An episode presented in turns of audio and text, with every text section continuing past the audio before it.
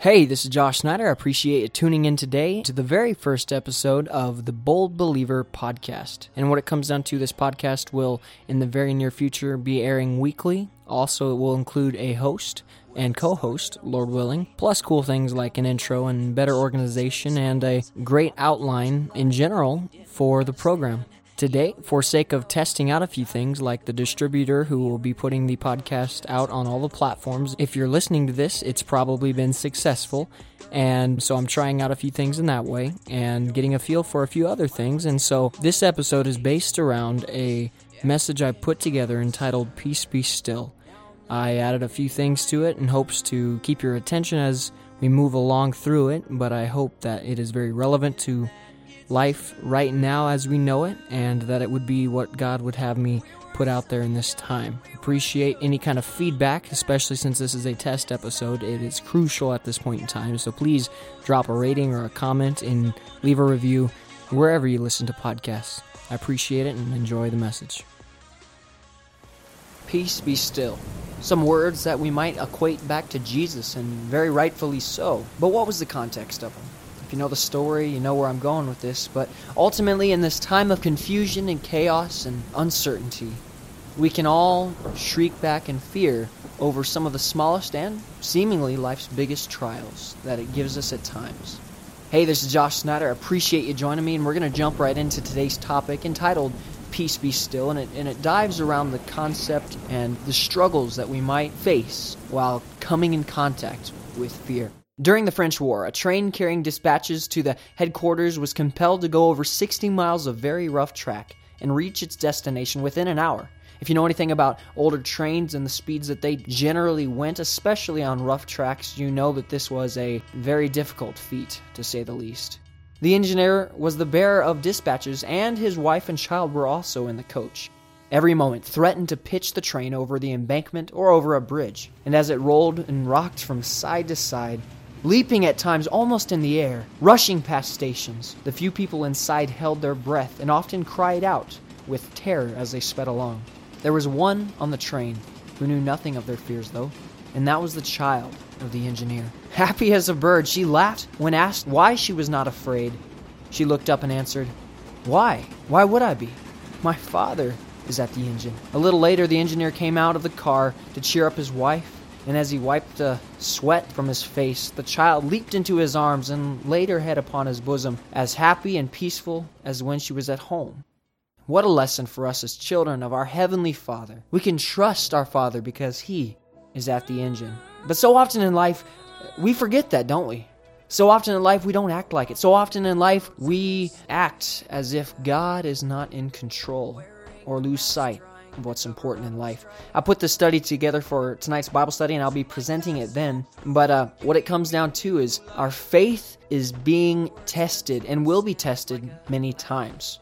If you look back to times when you were in school or college or uh, even certain careers, you would find that the tests is what made you stronger. You would study harder you would engage more in your work because you knew you had to be ready for a test. Ultimately, I believe in life we need to take things like that and, and understand that when trials come, because they will come, when the giants come, when we face them, because we will have to face them, when the storms rise in our life, how much do we rely on God? How well are we doing at this test? At this time, our faith may be being tested. In many ways, most of us can look through our life right now and see different things that are changing. I look at different parts of my uh, part-time careers like in music I've had to cancel some shows and events of that nature and it's it's really disheartening but I trust God because he is at the engine. He knows what's going on and what will come through this. Throughout scripture we see the pattern of many people just like us facing unsure times and trials. Some even much bigger than our own. From Joseph, Daniel, Elijah, David, all of the minor and major prophets and so many more in the Old Testament alone to the disciples of Jesus and Paul. On at least a few occasions, we see their faith and trust being put to the test in some far scarier and life threatening ways than any new virus can compare to. Let's all turn, if you have a Bible handy or, or just want to listen to me read, over to John chapter 6, verses 16 through 20. Verse 16 says, And when even was come, his disciples went down into the sea, and entered into a ship, and went over the sea towards Capernaum. And it was now dark, and Jesus was not come to them. And the sea arose by reason of a great wind, and blew. So when they had rowed about five and twenty or thirty furlongs, they see Jesus walking on the sea, and drawing nigh unto the ship, and they were afraid. Verse 20. But he said unto them, It is I, be not afraid. Be not afraid. They looked out and weren't sure what they were seeing, or if they knew what they were seeing, they, they were really weirded out that Jesus was walking on the water. But ultimately, he calmed them down immediately. The first thing he said was, It's cool. I'm here. It's me. And their fears were put down. Ultimately, God is calling out to us in times of trial, in times of test, and in times of storm. Trust me. Understand that there's something far greater happening here, and you'll come out the other end of this stronger and closer to me. First off, we all need to understand that, as I've said many times before, that storms and trials, trouble and temptations will come. But one of the coolest things about being a Christian is we have the master of the wind on our side and living in us through the Holy Spirit. Secondly, God will always make a way. God will always make a way. Notice I didn't say God will always make your way. Being a Christian isn't like going to Burger King. As one of my drill sergeants put it, you can't have it your way. But through it all, God will make a way. And when we understand and live like He's in control, I firmly believe that our lives will reduce in much unneeded stress, worry, and anxiety. Also, before getting back to the disciples, I want to point this out. When we allow worry or fear to govern our lives, we are acting as unbelievers do. True, we all struggle against the flesh, but let us not justify our fear in the name of our humanity. At that rate, we could justify any fleshly struggle. We could justify any sin in our life if we went back to the premise of it's normal, everyone deals with it. We need to shun and push away fear, even if it is a common occurrence or a common feeling and emotion in our life. 2 Timothy 1 7 says, For God hath not given us a spirit of fear, but of power and of love and of a sound mind. The spirit that God brings is not one of fear. What spirit are we listening to in the midst of fear? What spirit are you listening to in the middle of your trials? Now back to the boat. One thing we should all notice about this physical storm the disciples went through is just prior to that, and getting into the boat to cross over the Sea of Galilee, they had just witnessed and been part of one of Jesus' great miracles. Jesus fed thousands of people with a small lunch. And they were all pretty high on life, I would assume, based on what they had seen and done, full of food, and it was most likely a beautiful day. I, I say this because many of these men, by trade before following Jesus, were fishermen.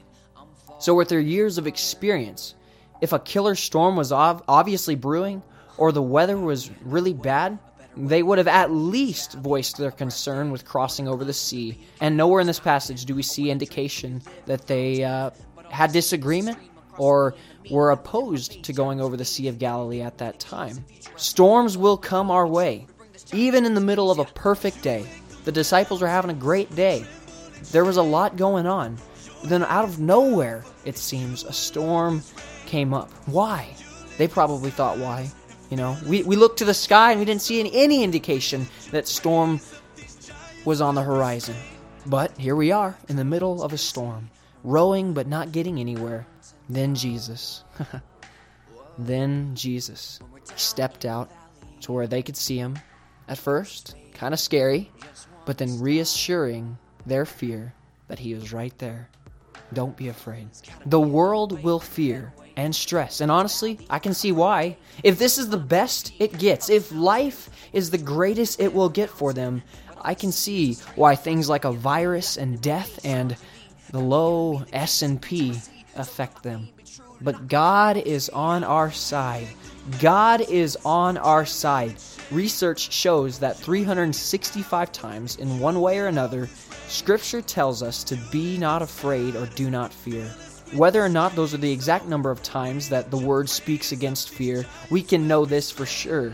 God hates us living in fear. And there are good there's good reasons. I'll give you 3 bullet points and we'll finish out this session. Number 1, fear destroys. Fear destroys. The University of Minnesota conducted a study on fear and how it can affect us, and why I believe God speaks against us living in fear or reacting out of fear. Fear weakens our immune system and can cause cardiovascular damage, gastrointestinal problems. I probably botched some of the pronunciations of these words, but it also causes things like ulcers and irritable bowel syndrome and decreased fertility. It can lead to accelerated aging and even premature death. It also affects our mind and our memory. Fear can impair formation of long term memories and cause damage to certain parts of the brain, such as the hippocampus. This can make it even more difficult to regulate fear and can leave a person anxious most of the time. To someone in chronic fear, the world looks scary, and their memories confirm that. Fear can interrupt processes in our brains that allow us to regulate emotions read nonverbal cues and other information presented to us. This impacts our thinking and decision making in negative ways, leaving us susceptible to intense emotions and impulsive reactions.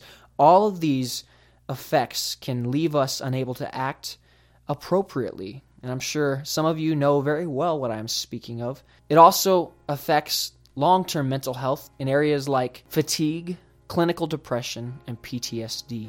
Fear destroys. Fear destroys. Secondly, fear dishonors God. Point number two, bullet point number two fear dishonors God. Let's all turn over to Mark chapter 4, verses 35 through 40. Here we find a similar story where the disciples and Jesus were crossing over the Sea of Galilee. One of the bigger differences is Jesus is in the boat this time. Verse 35 it says, And the same day when even was come, and he said unto them, Let us pass over the other side. And when they had sent away the multitude, because they'd just gotten done speaking and, and being part of a great gathering that was there to hear Jesus speak, they took him even as he was in the ship. And there were also other little ships. And there arose a great storm of wind, and the waves beat upon the ship, so it was now full. And they were sinking. Verse 38 And he was in the hinder part of the ship, asleep on a pillow. And they awake him, and say unto him, Master, carest thou not that we perish? And he arose and rebuked the wind, and said unto the sea, Peace, be still. And the wind ceased, and there was a great calm. In verse 40, And he said unto them, Why are ye so fearful? How is it that ye have no faith? When we exercise upon fear, when we react based on our fears and anxieties, we show to the world around us and to God that we do not trust His direction and His leading. Jesus was asleep. That's how comfortable in the middle of that storm he was. Now, we aren't Jesus. You know, things in life happen that will mess us up to the core. But when we react out of fear and react out of things that we can't control, when we could just give them to God, we show that we don't trust God with the circumstances in life. Thirdly and finally, Fear is a trap. Fear is a trap. Proverbs 29 25 says, The fear of man bringeth a snare, but whoso putteth his trust in the Lord shall be safe. One of the most gifted speakers in church history was John Chrysostom. I think I pronounced that right. If not, somebody else can correct me. The name comes from the Greek word meaning golden tongued.